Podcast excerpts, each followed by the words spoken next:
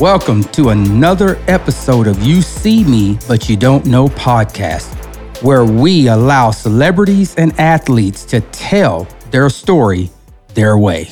Got my guy here, Robert Scott, and this show today is all about me. Yes, it is. And we picked the perfect person to do it today. So, welcome to the show, my brother. Thank you for having me. And, I've been uh, looking forward to it. We roll with it.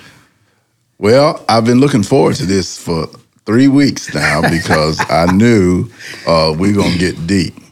Uh, you've been doing real well, and so very proud of what you've been doing and the product that you've been putting out. Uh, that's awesome.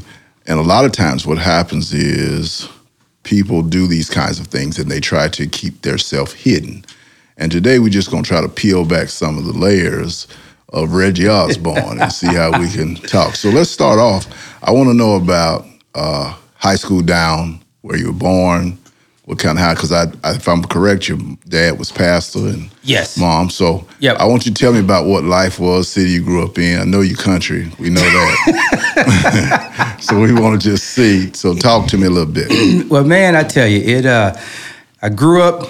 I'm a Texas kid. Grew up in Garland, and uh, mom and dad have been married for 55 years. So I'm one of the fortunate ones that was able to still have mom and dad around.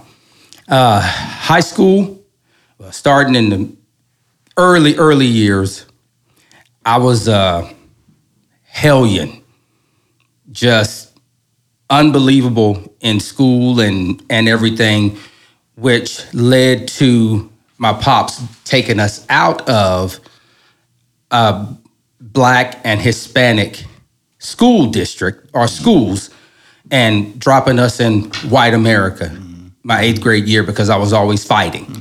And uh, so he dropped us. He was like, hey, we're going, we, we wasn't the Jeffersons.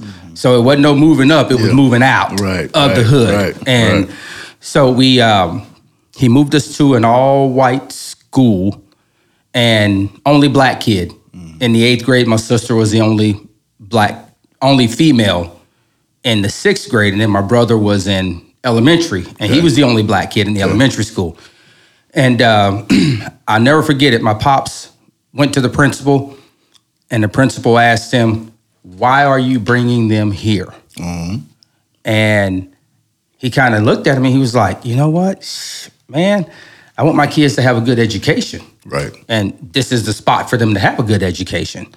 And uh, so from there, you know, played football all the way through high school, uh, some college, and uh, I remember one time my mom asked me, she was like, "Why do we have all these mixed grandbabies?" And I looked at her and I said, "What?" She was like, "Why?" I was like, "You don't know." I said, What did you do? You pulled us, you plucked us out of one environment and put us in another environment. What was I around? And she said, You know what? Never thought about it. But I have to go back because I remember uh, at church we're talking about the pioneers and this and that, right? Right. My pops was a pioneer to get his kids out of a situation and put them in a better situation. Um, and that's basically the start of me being who I am. And now, one thing I can't remember is I remember I was 12 or 13, and my mom, I was out playing with my cousins and everything, and, and my mom was like, All right, y'all need to behave out there. Well, I have an older cousin that I started, I ran from him because Right. I was afraid of him. Right. My mom brought me in my grandmama's house, whooped my butt with the door open so everybody could see her mm-hmm. just tearing me up, Man, right? Yeah. So after that point forward, and you'll get where I'm going with this, after that point forward, Reggie became Reggie. Mm-hmm. I didn't run from anybody, didn't stand down from any. Actually, I fought everybody. Mm-hmm. Girl cousins, boy cousins, it didn't matter. And so that's who I became, you know. Uh, but it's it's the start of what you see now. So talk to me a little bit. What were the issues that caused you to want to fight? Because you have no middle ground. You either way here or you way up here, and there's no gray. So where did that come from? I think it came from after, well, you know what? I think where it all came from was second grade. Actually, got slapped by my teacher mm-hmm. in the second grade. I was a kid. Kids are going to be kids. And that started my dislike for white people. Second grade, first, second grade.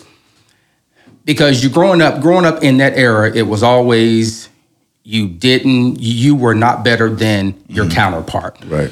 And I saw it all through high school, but he still pulled us and put us in that world. Mm-hmm. Um, I would have to say that's where it started because after that, I was just, like I said, I was fighting everybody. And it Didn't didn't care. take much to trigger you. No, it didn't. So, what would be the word that would be that trigger? And what I mean by that is, is it disrespect? Is it cross the line? What What was it that made you say, okay, it's time to put the hands? Disrespect. Okay, so you're big on disrespect, Yes, it, that's that's your your character says everything about you, right? and who you are says everything about you. And if someone comes up and tests that, then the only thing I knew at that time was, you know what, like you said, I'm gonna lay some hands on you, Right, or, I'm gonna touch you up. So, right. uh, but I I think that's what it would be. It would be the disrespect factor. Mm-hmm. So then after high school, uh, you say you played football Yep. uh, in high school, and then did you take that and go play a little college ball? Yes, I, I you go to did school? play. I went to school at Navarro in Corsicana. Yeah, no, it was. and uh, got down there and played with Coach Mack and a bunch of guys, Mm-hmm. and uh, it was a lot of fun. And then blew out my ACL. okay, And once I blew the then A, it yeah, yeah. It, it's not like it was now. You can blow it out and play two weeks later. what position did you play? Uh, receiver, Receiver. receiver, corner, Okay. Special teams. Could you lay the wood though? That's that's the question. Could you lay the wood? Okay, I'll put it to you this way: I, in high school, somebody would piss me off, mm-hmm. and I wouldn't say anything until practice time. Mm-hmm. And then practice time, that first person that I hit, Right. you got what was You kicking me tone. off. Yes, yes, from Yeah. from the start of that morning mm-hmm. until practice time, and it was on. Then what was the journey after that? You- So now we hurt the knee, Yep. and uh, you know it's funny you said there was a gentleman I know.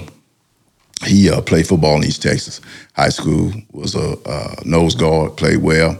Went to North Texas. okay. Second practice, he blew his knee. And come to find out in high school, they had put cortisone in shots when he would hurt it. And so by the time he got to college, he had nothing. And uh, he hurt the knee that morning practice. He said by afternoon, they had come, got his playbook, and moved him to the student dorm and sent him to financial aid because he was no more use. So when you hurt your knee, were you a freshman? So- Were you in your second year of Ju- JUCO or first year? First year. First year. first year, and um, and it's crazy because it happened grass field, little bit of it. You think a football field is level all the way be, around, right. but it wasn't. Um, so I blew my knee out, wound up getting getting having surgery done, and what hospital for about six days. Got out, and I was right back in the hospital. And man, we tried every little remedy before I went back in. Right, you know, right. grandmama's remedy. You know, Yeah. some baking soda and water because Yeah. I had a a pain in the side. Okay. So I go back in and get to the hospital, full blown blood clot. So I'm like, what? I just got out of here seven days ago. So once I went back in, I was in for 31 days. So basically, lungs had filled up, uh, and it was all from non movement, which now when you come out of surgery, they're moving you as soon as you get out, right? Right. And so in there for 31 days, and I was like, man, this is crazy. You know, first thing I thought was, I'm still alive. Mm-hmm. And then the second thing was, okay, now how do I rehab and what do I do from here? And that's when I went into, I went to work for UPS at the time, Okay. out in Mesquite, Texas at the big hub, mm-hmm. and then left UPS, wound up getting on with FedEx and uh, became one of their swing drivers and worked my way up, you know, through the ranks and wound up going into management probably my second year, second year in, and uh, went into management. They moved me to South Texas. And when they moved me to South Texas, I was like, where is South Texas? Right. And where my lo- facility was located was Pharr, Texas. Okay. P H A R. Yes, and I was like, is it F A R? But but you know, but but it, it was in the middle of nowhere. Yes. Country. And uh, it was it was an experience because going down and and being one of the only persons of color, you have to learn to adapt. So I'm having to adapt being dropped in white America, and then I'm having to be I'm having to adapt being dropped in the middle of South Texas. yeah. You know, Yeah. 10 miles from the border. And how old were you at that time? Uh, I was 20, I want to say, I, I think I was 24, Okay. 24 at the time. And uh, got down there and, and ran that facility. And uh, anything that could go wrong went wrong. But it was a learning phase, right? So, um, you know, started doing that and got into trouble left and right. And and it was always girls. So, I was like, okay, I want my I want my piece of Right, it, right, you know. right. Uh, but I'm on my allotment. Yeah. right. I understand. but you know, you you learn the older you get. But the older I got, I learned that you know what you can't. You got to always think a certain way. That's right. and um, that's what it was. It was, hey, I was like, I'm down here to have some fun, not thinking I still got to run an operation too. absolutely. you know. So So then you went. So that's your professional career. So let's continue that that Yep. journey. So from there, where'd you go? from so talk there, to me about how you. Yeah. From there on. Yeah. so from from FedEx, I took the early retirement because I had been there over. I think I was going into year 12 and they came in with iServe, where they basically upper management down. They give you a severance package to leave so they can bring other people, basically cutting costs. Right. And uh, so I took that severance package and uh, wound up going to work for Motorola for about four years.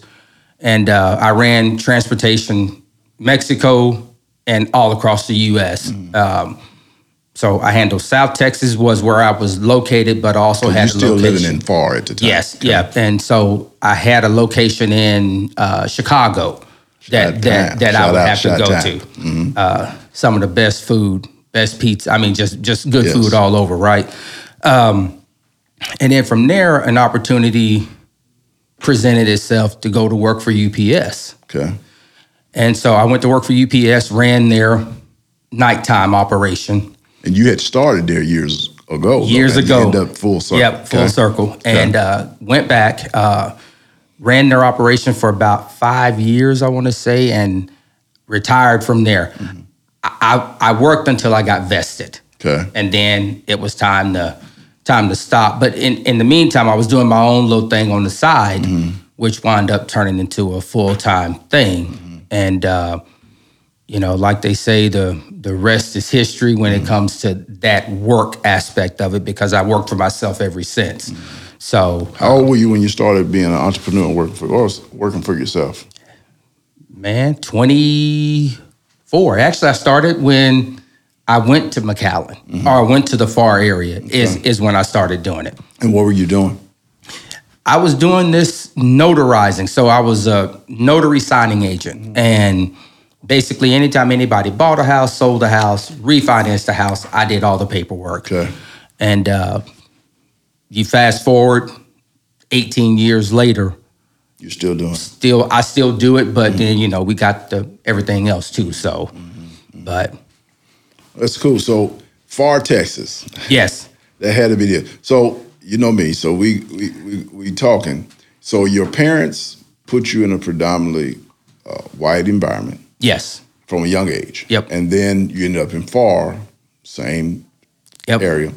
And then let's talk relationships because and, and and you know because it's true you are in an interracial relationship now. Yes. But before that, what did that look like when you when you were going through your relationship? It was always interracial because that's all I was around. Mm-hmm. And yes, I did go out and try to date other other other races, mm-hmm. but it always came back to what I knew. Mm-hmm. And um, it was one of those things where you where you kind of sit back and and a few years in, I was like, you know what?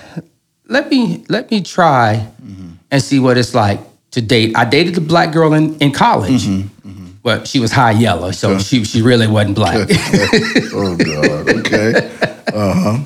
but her from Alabama, okay, you mm-hmm. know, any, anything south is a little bit suspect, right? So when I after her, I didn't date any anything else. Now, now when I was in South Texas, I dated Latino girls, but I think what really I sat back and my mom asked me one day because I wasn't married at the Right. time. She was like, "Hey, you ever thought about dating black girls, Sisters. sisters?" I said, mm-hmm. "You know what?" I said, "I said, you know what? I'm gonna give it a shot." So found one. I, I call her grandmama is what I mm-hmm. call because she was, you know, you at that age where you got grandkids Right. and everything was cool. Mm-hmm. And I was like, okay, it's cool. I think I can roll like this. And then something happened, and I was like, uh, no, we, we I ain't gonna be able to do it. And I, it was multiple events that happened, not just one. Right. And I was like, you know what? Yeah, no, I'm done. And uh, which is crazy because you go one and done, but and, and and it shouldn't have been that way. It should have been okay. Well, that may not have been the right one, Right, But right, then you know this one, Right. but you you know during that process, I was out there, man. I was you know I was dating and stuff like that, and my my second wife was Native American Okay. and white. Okay. and I wound up calling her. The family knows her as six six nine. Six six nine. You flip that last nine upside down, and you got mm-hmm. triple sixes because she was the devil's offspring all day Right. long. Right. And I was like, man, that one right there should have made me go be a priest or something, though. Because right. it, it was like, wow. But yeah, that's that's six six nine is what I call her, Yes. and that's what the whole family knows her by. So, so you raised. We're gonna swerve a little bit. So, excuse me. So, you raised in a pastor's home, yep. and talk to me about your spiritual journey because I know myself. I was raised in church. Like I told you before, I was the first one up, ready to go to church. Church has always been in me, a part of me. That's all I ever knew coming out the womb. And so then, even when I left Gary and began to be grown, no matter what I did Monday through Saturday, I found the way into a church on Sunday morning. Um, and so, with I made who I am today. So, Right. what was your journey like? Man, my journey was growing up COGIC. Or for those who don't know COGIC, what, what COGIC is, think Pentecostal. Church of God. Yes. And it was interesting because the first time I saw prejudice in COGIC, a Latino lady came in with one of the ushers or one of the sisters of the church, right? right. She was in her pants. She was dressed nice. And do you know everybody in that church has something negative to say about her because of her pants? And I'm sitting here and I'm like, okay, this is church. At least she's coming to church. Right, absolutely. And so I sat there and and then just to see how the pastor of that church was the church was called El Bethel, mm-hmm. but I call it Hell Bethel Okay. because that's what it was. Right. It was no one really did or preached what they said. So mm-hmm. they they made the Bible, as you would say, mm. they your Bible. They mm. made their Bible mm. pertaining to them mm-hmm. and not anybody else. So it, it it always shook me because I was like, okay, I'm sitting there for listening to this dude and he got a side chick. Mm-hmm. But my grandmother used to always tell me because I, I used to complain about it. Mm-hmm. How am I going to listen to this man? And he's doing what he's doing. And my grandmother told me, she said, you know what, boy? She said, uh, you rake all you can, but you don't can all you rake. And I was like, what? She was like, come here, let me show you something. So she had to make it visual for me. She was canning her peaches and her pears, right? And and so she's going through and she's like, okay, I see her go throw one to the left, throw one to the right. And then she gets down to it. All the bad ones were on the left, good ones were on the right. So she said, you rake in all of it, mm-hmm. but you piece what is Absolutely. pertaining to you. Right. And I was like, okay, I get it now. Mm-hmm. Mm-hmm. So growing up COGIC, I think it was the most interesting part of going to church. And I saw so much. I mean, I saw my dad get put out of his own church that he started. Mm-hmm. And good thing I was in Arizona at the time because you would have came in and it would have been Hurricane Katrina. Right, right. It would have been whatever, right? Right, but it wasn't my spot or my time to mm-hmm. do anything. That's something he had to work himself through. And the crazy part is, it was from family mm-hmm. that did this. So when people tell me, hey, we're family, we're family, you know you can say it all day long, but you have to show me that we're family. So growing up, it's like, okay, I'm I'm watching my pops, I'm watching people, and I'm just I'm just looking, right? Because I'm like, okay, something something isn't right here. This is not where I need to be. And so I wound up leaving. So when I left, and then I started going to church in South Texas, which was one of your non-denominational Right. mega churches. Right. And I started seeing how things were done differently, how people were. Uh, yeah, you still got your cheating people, you still got your people up front, but it was more of a genuine type thing. And um, I was like, okay, so this is what church is about. But to go back after I left church, I was out of church for 10 years Okay. because I was like, man, I read my Bible. Right. I do my praise and worship in the car on the way to work. Mm-hmm. Okay, I'm good. Why do I got to step in a building? Mm-hmm. And so I'm sitting there and I'm like, okay, so maybe it's time. And it's crazy because the church I was going to probably had 10,000 people, right? Three, four services a Sunday. And pastor was a dude that played ball in high school with Okay. Shaq. Okay. And uh, so we used to call each other. He used to walk into me, hey, what's up, my brother from my other mother? And I'm like, okay, what's up, dog? Right, right. but when I first started going to that church, I'd walk in, I called my mom from the parking lot. She said, Where you at? Oh, don't even tell me. You already at church. I was like, Yeah, I'm here. So doors open up, I go inside. Well, as soon as I walk in, I took the first seat at the back of the church. Okay. Soon as he, re- soon as he dismissed, first one out the door. Mm-hmm. I didn't stop to talk to nobody. I ain't trying to make friends. I'm mm-hmm. coming in here to get what I need to get, and I'm gone. Well, when I finally met the pastor, he said, "Yeah, you're that guy that sat on the back row, same seat." And soon as I dismissed, you were gone Right. that showed me people actually watch and pay attention to what you're doing. Right. It didn't stop me from sitting on the back row. Mm-hmm. I still sat in the back row, but then wound up, I was A little more sociable. I was more sociable, but I had become part of his part of the safety team. Okay. So I was front and center. Okay. And he used to always tell me, my brother, when I see you sitting front and center, I know I don't have nothing to worry about. Right.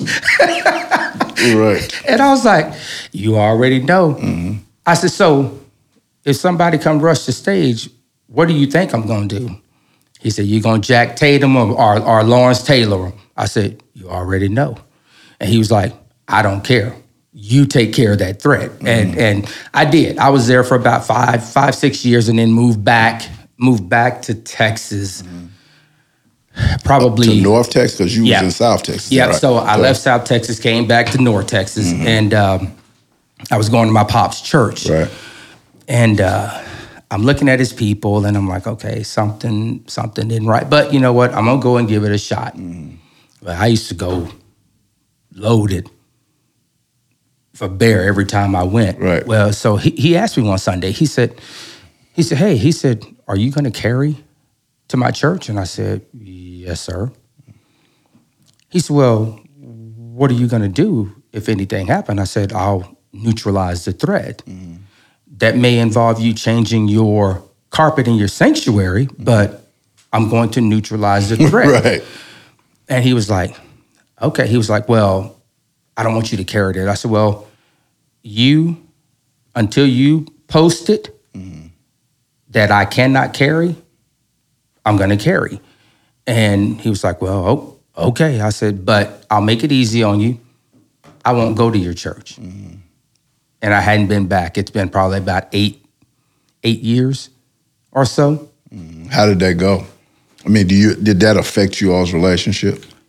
No, that's that's still my pops. I call him CO. Mm-hmm. I, don't, I don't call him dad. I don't call him papa. I call him CO. His initials, and everybody else done started calling him CO. Mm-hmm. Right, So right. so so no. I, I mean, one thing about it, I've always respected my mom and dad. Mm-hmm. Always, always.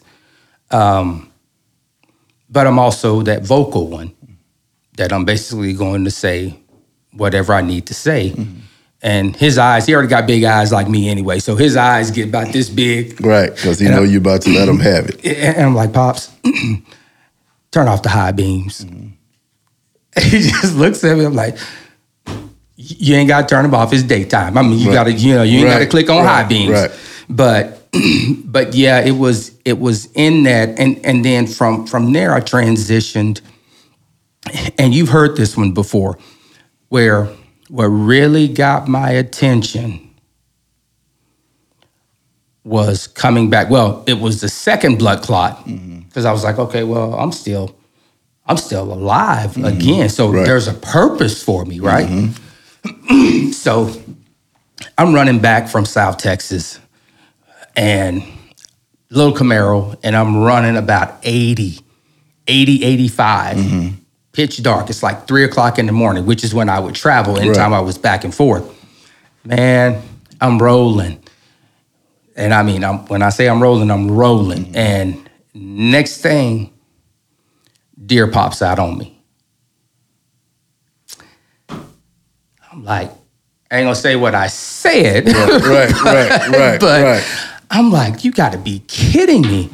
So I hit this boy and I hit him. And I guess when I hit him, I hit him so hard that he went under the car instead of Over of- it. Over the car. Right. And I called my mom's. I was like, and I was still able to drive the car mm-hmm. about another 15 minutes. So 15, about 15 miles, I was still able to drive the car to, get to a safe to a safe, Yeah. you know, station and call my call, call the insurance and call my mom. She was like, "What are you doing?" I was like, "It's it's early in the morning," and uh, she was like, "What happened?" And I told she was like, "I told you about driving at those times. You know, moms are moms, right?" Yeah. And so that right there made me change how I looked at things and how I saw things. Now, was I still me? Yes. But it gave me a bigger perspective on the whole thing. Okay, you survived two blood clots and a deer running 80. Mm-hmm. There's a purpose. and you know you you you fast forward or go back or whatever. So everything I was doing on that road led me to where I am now. So let's ask you. So I'm the wrong one to say. So when you when you say purpose, what do you believe that your purpose on this earth is? You know what? I'm still trying to figure out. I know. I think my purpose is to get information out to people or bring people together. Mm-hmm. Now, I've always said I am not pastor material, mm-hmm. but I can still go be a hope carrier. Mm-hmm in any other thing that I do. Mm-hmm. And and so I, I, can always I can talk to anybody, mm-hmm.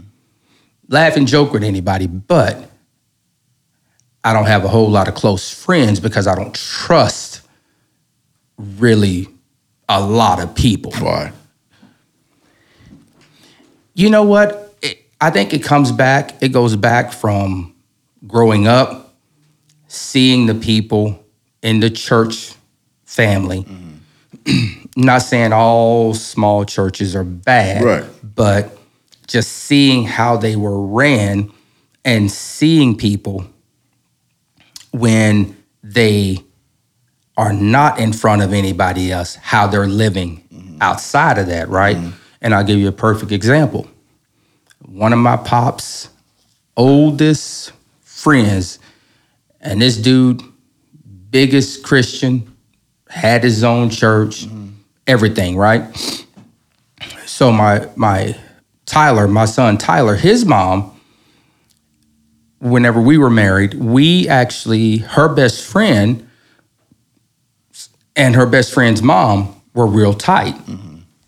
And we go over, we'd always go to her house and, and eat dinner, right? And we're sitting down and she didn't say anything to me, so Doorbell rings. This dude walks in. Mind you, he's got a wife and five kids, mm-hmm. and he's a pastor. Mm-hmm. He walks in, and I'm sitting there and I'm just like, why is he here? I already knew why he was there, mm-hmm. but I'm thinking, why is he here? So she brings him in and introduces him to us, and I'm sitting there and I was like, hey, nice to meet you. Yeah, okay, uh huh.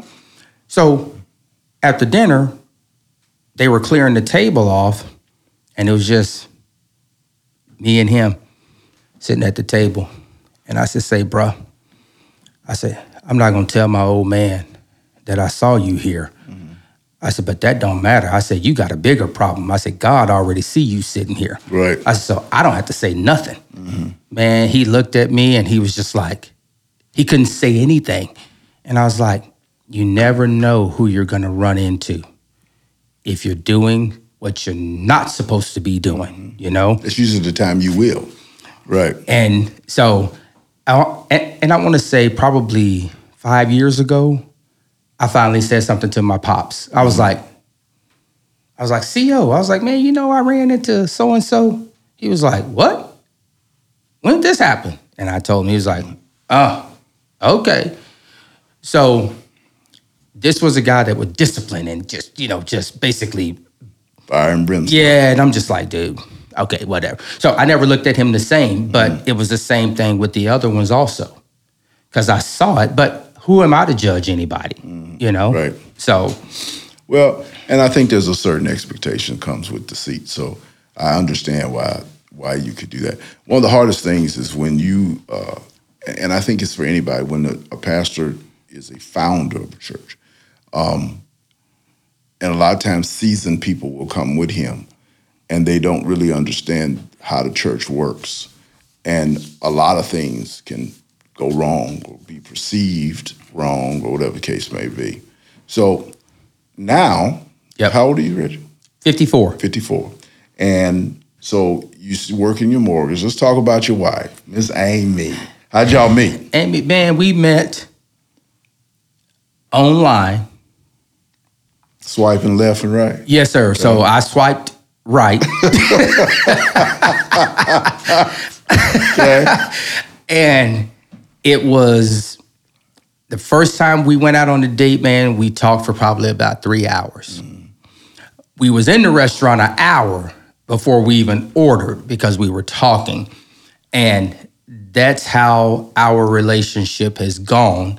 So we were like, you know what, both of us been married before, you know. I was married to 669 and you was married to, you know, this dude over here. Right.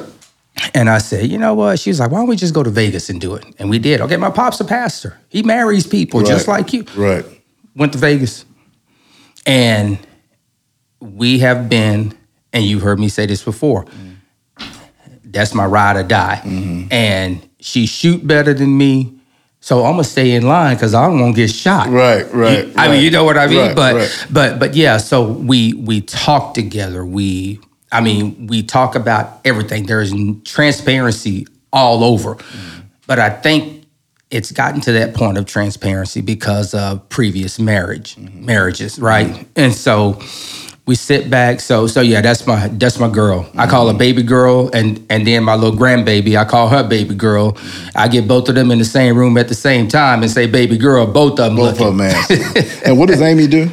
Amy does contracts, so Okay. she she works for uh, a company out of Oklahoma. Okay. So she does all of their IT contracts. Yep. Okay. Yep. Okay. And you, how many children do you? I mean, you told me how many So children. I have one, which is Tyler. Tyler's 28. Okay. And then uh, Caleb, we have Caleb and Kira. So Caleb's 30, Kira's 32. And then we got the four, four grandbabies. So you big time granddaddy. Yeah, they call me Papa Wedgie. Yeah. So I just it, I just became a grandfather. Okay. In in November, my son got married, and I'm pop pop. So Pop pop. I'm pop pop. So uh, it's and I have embraced it. I told my sons, don't bring me no babies till I get 60, because I would be more inclined to accept being granddaddy. But uh, I have to say, Jax has just awakened a side of me that left when my boys got grown and left. Right. And uh, so now we're getting ready to have uh, another one um, in May. Okay. And uh, I'm excited. And it's a boy. And so I'm excited. I lost two and God then gave me two more. Gave you right? two back. So, oh, yeah. you know, uh, I'm excited about that. So you, what brought the podcast on? What gave you the idea that, I know podcasts has started, you know, have become trends, but what made you want to do a podcast? And then what was your vision for your podcast? You know, it, it we had been talking about this for probably two years. And Amy was like, you know what, you may just need to just go ahead on and just do it and see.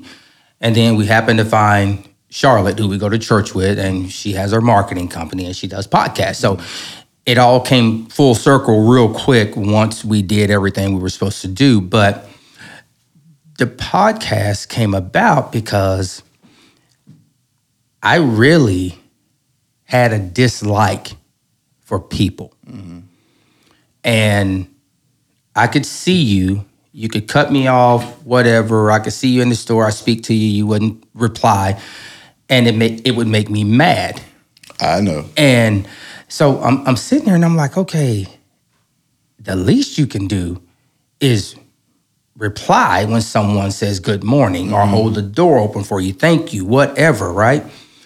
And so I got a real taste of it in South Texas.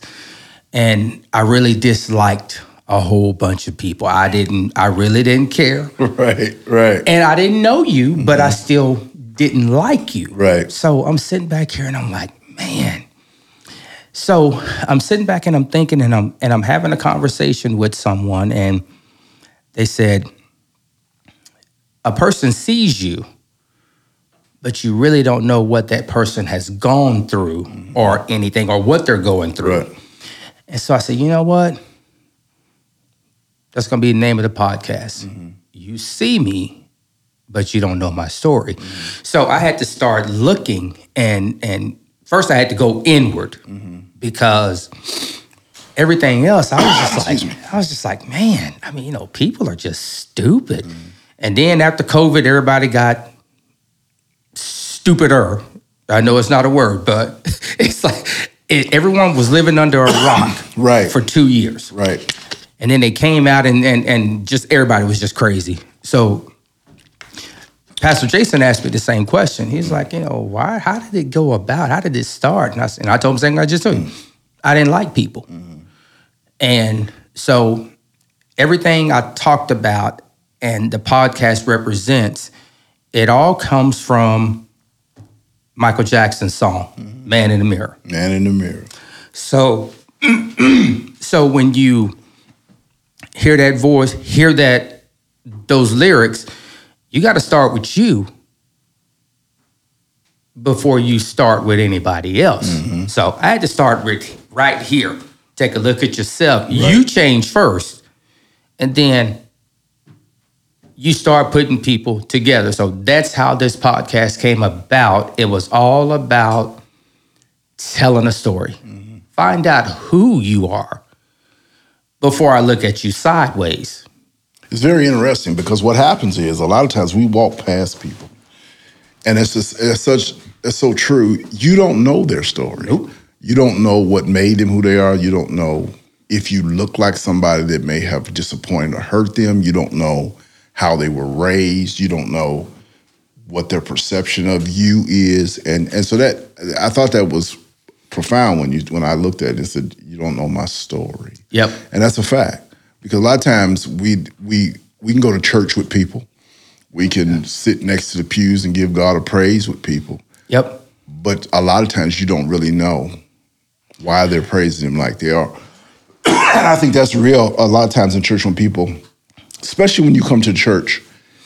And okay, so let's be real. The African American church and the predominantly white church are totally different Yes. black people we know how to give god a praise we Yep. know we thank him for everything he's done we thank him for what he's done and we thank him for the new shoes we thank him for paying our bills we thank him for a new job Yep. when you go to white church it was more of a worship environment where they're just worshiping god and i always have said that if you could ever put those two together that church would be ridiculous Yes. because you would get some of me and I would get some of you. And so uh, I, I think that's profound. And I always taught people that, hey, listen, don't ever look at that person next to you and forget what God did for you. Yep. Because a lot of times we say we want to be like your Bible says, bring bring your sick and bring your downhearted and bring your, you know, the ones that are damaged.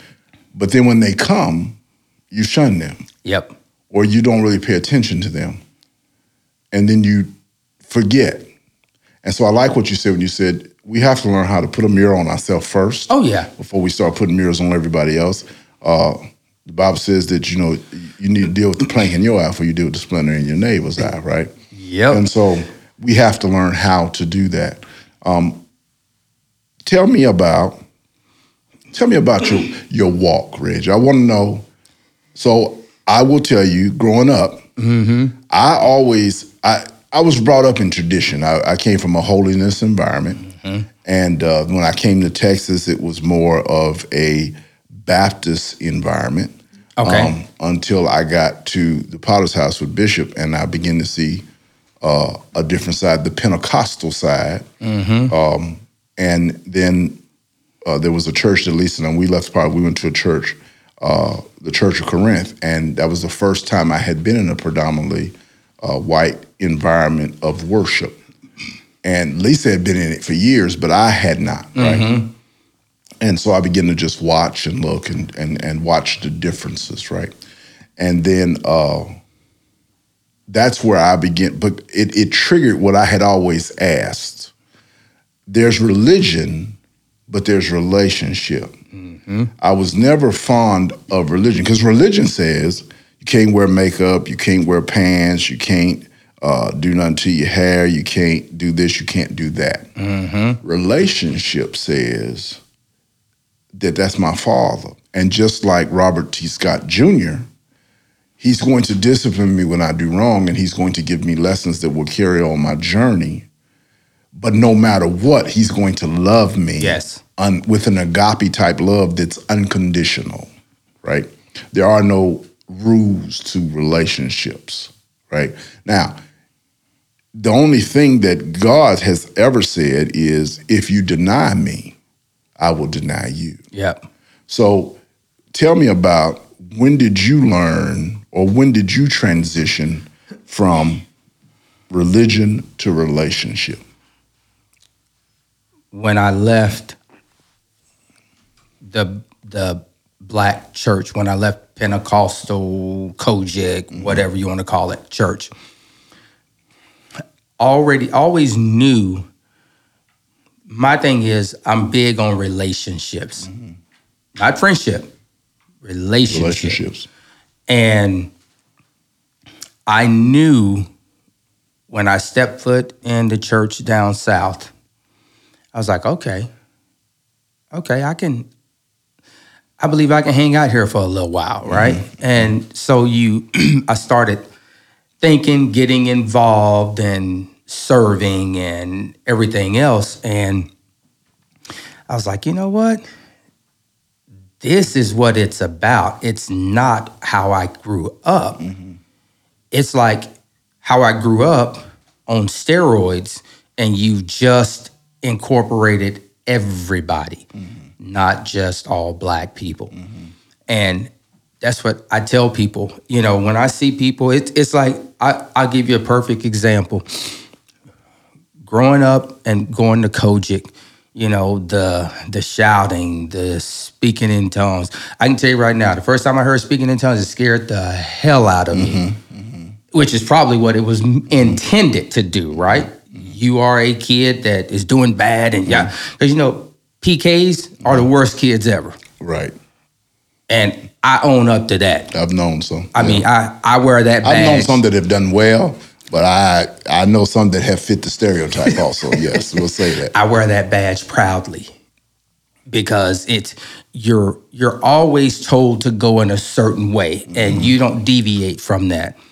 But when I saw it, it's it's like I have a cousin and everybody says as soon as she starts shouting, you think a hurricane came through the church because she turning over tables, mm-hmm. chairs, benches. It's it's just crazy. So I, I had my mom laughing one day, and and one of my aunts, she she everybody they would praise and worship. Everybody's going all mm-hmm. you know acting like they act right, mm-hmm. and she kind of glanced to see if I was behind her she saw I was there and she decided she just gonna fall out. Mm-hmm.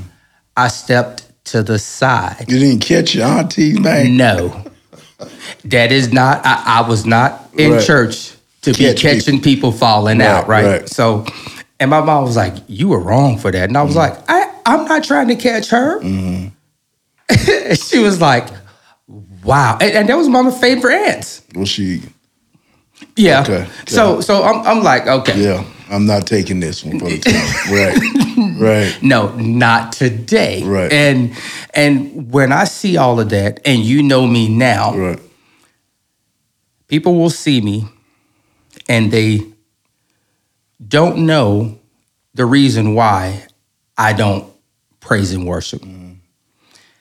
They don't know the reason. Well, hold on, why. let me correct. No, stop. Not praise and worship. No, okay. Yeah, you praise and worship. Yes, but, but you're you don't give outward signs. There you go. Okay. There you go. Yeah, be careful because you said I don't. You're like, well, hold on. Yeah. no, you but, I, you give God a praise, but yes. you just are not as animated. Yes, and Amy asked me one day. She was like, "What's the deal? Why don't you raise and do this and that?" I was like, "The way I came up." I always thought it was for attention mm-hmm. coming from that background. Mm-hmm. And and I know you get me all the time. You're like, hey man, am I gonna see you like do a little wave mm-hmm. or do something? And I think I told you the last time, nope. It's not gonna happen because it'll happen when it's time for it to happen. But right now, because I saw too much of it and I saw it, and I was just like, why do I want to be like that? Well, you're part of that about. small percentage too. Yes. Now there's a small percentage of people that don't because it's not in their makeup. Yep. There's another part of people who do it, and it is truly because they know what God has brought them through, right? Yes. And they think about like I do. I think when the Bears score a touchdown, I'm going to show out. When Notre Right. Dame beats Michigan, it's I'm out of control. Uh, when my son used to score touchdowns for her, I'm losing my mind. When my daughter does her cheerleading and she was turning flips and all that, when Coco does, all my kids, when they accomplish Right. what they accomplish, hey, I'm giving. So my thing was, the least I could do time is give God a praise. Now I was like you, and I grew up, growing up in a tr- uh, holiness environment, and I'm a, a lot. We may have had hundred plus people, you know, but a lot of them were family members because my grandmother and grandfather's, my grandmother's cousin or started our church in Gary, and it was still holiness, right? Um, I saw a few that they would get to, you know, shouting and the spirit would hit. And I didn't never Christian, but I didn't understand it, right? And then as I went on through life, I didn't see a lot. And then when I got to the potter's house, I'll tell you what happened.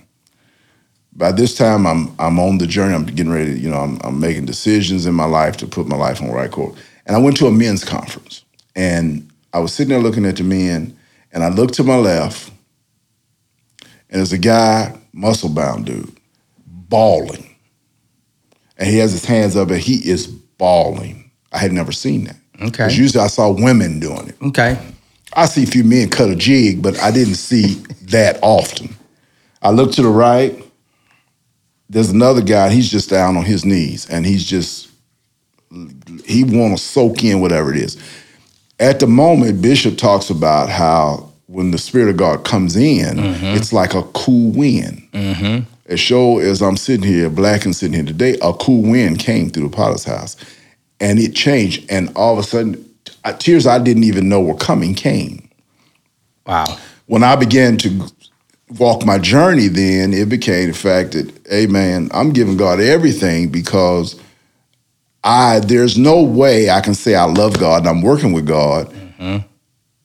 and I can't give Him everything when I give the Bears everything. I give Notre Dame everything. Why can't I give the Lord at least some of that? Right? Mm-hmm. I'll go even deeper let your favorite song come on or a concert or you at the club. Mm-hmm. I stayed on the dance floor with club at the club. I was first one on, last one off. And now I'm giving up this life. Now, you know, and I've, I heard a pastor say one time, we didn't stop dancing, we just changed the music, I like that. right? and so I said, well, shoot, I danced in the club all night. Yeah. You know, last call. I come to church, I'm gonna get mine, right? And uh, and I love music. You Yeah. know, my oldest daughter has a love for music like I do. Uh, I love music, and so I'm thinking, man, I'm I, I feel music, right? And then I was on a worship team. In college, we was on. I was on a, a, a worship team, and we used to go around Fort Worth and sing for people as guests. And then uh, I used to sing in a uh, men's uh, group called uh, Gideon's Army when we had our church, and we traveled around Okay. And I've always liked music, right? And so I always wanted to give God everything I had, right? I I, I want to get it, and I think a lot of times, and, and this is not negative, in the white church, you don't see them give up a lot like that because a lot of times. I always say they ain't been through enough yet. Because see, if you go through Right. enough, if you go through enough, you will give God a praise. Yep. Uh, when you come out, right? And I also feel like a praise team is supposed to usher us to that point. Gotcha. So if I look at your yacht, you're not unique. Mm-hmm. Yeah, I ain't. You ain't gonna affect me at all because I'm too deep. I'm Right. grafted in that. But if you if I see you in it, it's gonna be contagious. So I say that to you all the time because I have seen men in my walks of ministry that just wouldn't give it to God, just wouldn't give it to Him. right? Mm-hmm. But then one day, it comes, Right. and there's an uncontrollable cry. Ugh, what do you call ugly, Ugly. cry comes on, and then you give it a worship because if you know I'm sitting here listening to you, Mm-hmm. two times blood clots, mm-hmm. bad car wreck, mm-hmm. fighting all the time, but you made it out, right? Oh yeah. some other things that we didn't discuss that you've talked about in personal, and you still here. Oh yeah. That's enough to make me start shouting right where I'm sitting right now, right? So when I think about those things, I know me, man. I know a lot of times I always say if it hadn't been for God, if Yeah. it hadn't been for me willing to to surrender my life to Him, I probably would have been on the top floor of Parkland Hospital with tubes all in me from having AIDS. I know that. Right. So because he's see, and and, and that's why I was kid. I wasn't one of those that freely walked in the door. He snatched me out. I, I you know, some people just come to Jesus. Right. I didn't do that. I he snatched me out. I, now I went to religion, Right. but when I wanted to have a relationship, he said, "Oh no, you gonna have a relationship with me, and you have no choice. Yep. because I have something for you to do." So I say that to say, whenever I'm saying that to you, mm-hmm. it's because I'm like I'm, I'm waiting because I've seen it too many times. The hardest core men, I've seen big men in prison that swore them down, you know, mm, you know, and that right service come Right. and they got the ugliest, nastiest crying and snorting and snotting all on themselves because that that hardened heart finally Yep. cracks. You know. And and and I totally, totally get it because if anybody got something to celebrate, it's me. Mm-hmm. And like I tell Amy all the time, I'm like, man, if I'm in the car, um, you think I'm in concert, mm-hmm. Mm-hmm. okay? And the faith part of it, hands down, Okay. I mean, when when I remember early, early in my twenties, you know, you working hard, you trying to make it, and it just seems like you ain't it, it ain't gonna happen, right? Right. And always paid my tithes. Mm-hmm. Always, always. Didn't matter what it was. Mm-hmm. And one day I called the water company. It's like, hey, I'm, I'm gonna be late on my on my bill this mm-hmm. month. And lady on the other end was like, baby, are you sure? Is this the right address? I said, yes, ma'am. She said, You still have water? I said, Yes, ma'am. She said, Well, they came to turn your water off on Friday. Mm-hmm. And she said, But they couldn't because the alley had flooded. Mm-hmm. And I'm like, What? And so I started laughing. I called my mom. I was mm-hmm. like, Boy, paying them tithes are no joke because man upstairs still took care of me. What alley is going to flood? and the sun has been out and shining and not a stitch of rain Right. right anywhere. Right. So the faith side has always been there because coming through two blood clots, car, Mm-hmm. and everything else, it's, it's just like, almost. oh yeah. Yeah. You know, I mean, if, if I was a cat, I'd have six lives left Basically. basically Right. you know and it's it's so so it's not that i don't don't appreciate it or don't have thanks to give Mm-hmm. oh it's there every time i wake up every time i mean it, Yeah, it daily right? Right. but i don't know it's it's just something about that Your when- yes when i see that outwardly and, and there's nothing wrong with it. Everybody mm. around me amy amy is you know mm-hmm. she sings and everything and i'm just like no. But i'm also watching. Mm-hmm. I'm also watching Yeah, you're on point. you know Yeah. but but but no i get what you're saying. I should mm-hmm. be up on that stage with everybody else you know? And and it'll get there. Like i told mm. amy i said i'll get there. It's mm. it's, it's that one brick at a time. But it's you are right you it shouldn't be nothing nothing mm-hmm. you know and, and and i sit back and i'm like you know what yeah yeah and and, and she told me sunday she was like hey i saw you rocking mm-hmm. and I was like, I wasn't rocking. She said, Yeah, you were. I was like, Oh, okay. All right. So the rocking is there. Mm-hmm. I- and you know what? And it's it's not being critical. It's just, you know, I I often ask, especially men. You know, that's what I major in. So I, I always ask men, what wall is there? And you explain. You know, it's what I saw, right? And I mm-hmm. wasn't sure if that was unique or not. What I will say is, the breakthrough comes when my eyes are no longer on people Yep. and they on Him. Yep. because I'm not worried if yours is unique because I can't change that. I I can't change if yours is authentic, but I know mine. Yeah. Right. And then the the the the good news about that is somebody else is watching you that is just like you. And if we believe our Bible, he says, well, if he did it for him, he'll do it for me because he's not an, a, a, a- a respecter of persons, right? So somebody is watching. I believe we all have a group of people that watch our walk that are in that 60% range. So you have 20 over here that they in. You got mm-hmm. 20 over here, ain't nothing gonna ever get them in until they sitting on their deathbed. Then they first thing they call is Jesus. Right. but you have 60% of the people here are watching, trying to see which way they're going to go. I can't speak to all of them. Pastor John can't speak to all of them. Pastor Jace can't speak to them. Bishop can't speak to all of them Yep. they're part of your unknown congregation and hmm. they're watching you and watching how you how you move how you flow because they see a lot of you in mm-hmm. them right? So they're waiting. And then they'll say well, Reg gave it to baby. And the prayers become more intense. Now god give it to i want to feel that kind of feeling right? Because i want that Right. so let's talk so now you're 54 Yep. what's next for reggie?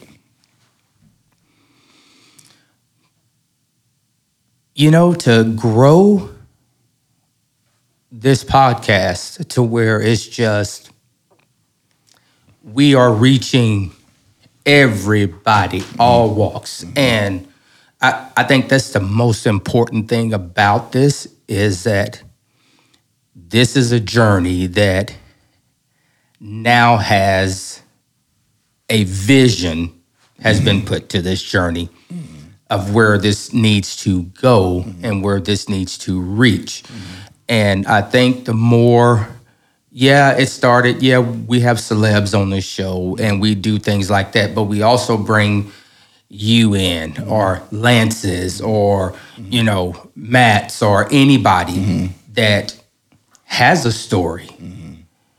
And not everybody knows their story. And and so the goal is to get everybody's story that I can get to sit in the chair Yep, that's gonna make a difference, and that's what it's all about. That's what mm-hmm. it's been about ever since we started it, and and it's crazy because when you sit back, it's just like, wow, okay.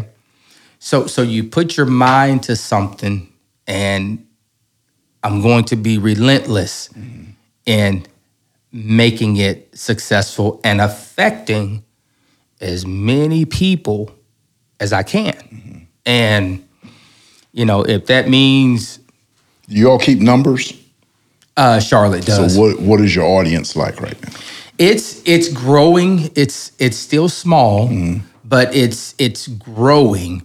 And I think it's just that once it is out there, because you got to understand, we're only 20, 20 shows in, mm-hmm. Mm-hmm. you know, and it's like, okay, this is this is how we need to roll with it, Right. and and it's gonna grow. Mm-hmm.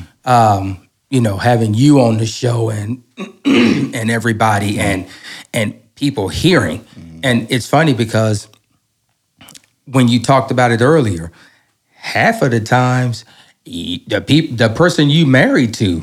You don't know everything about them. You see them, yeah. Yes. You you're married to Yeah. them, but Yeah. you don't know everything about them, Right. Because everybody's got some secrets. Mm-hmm.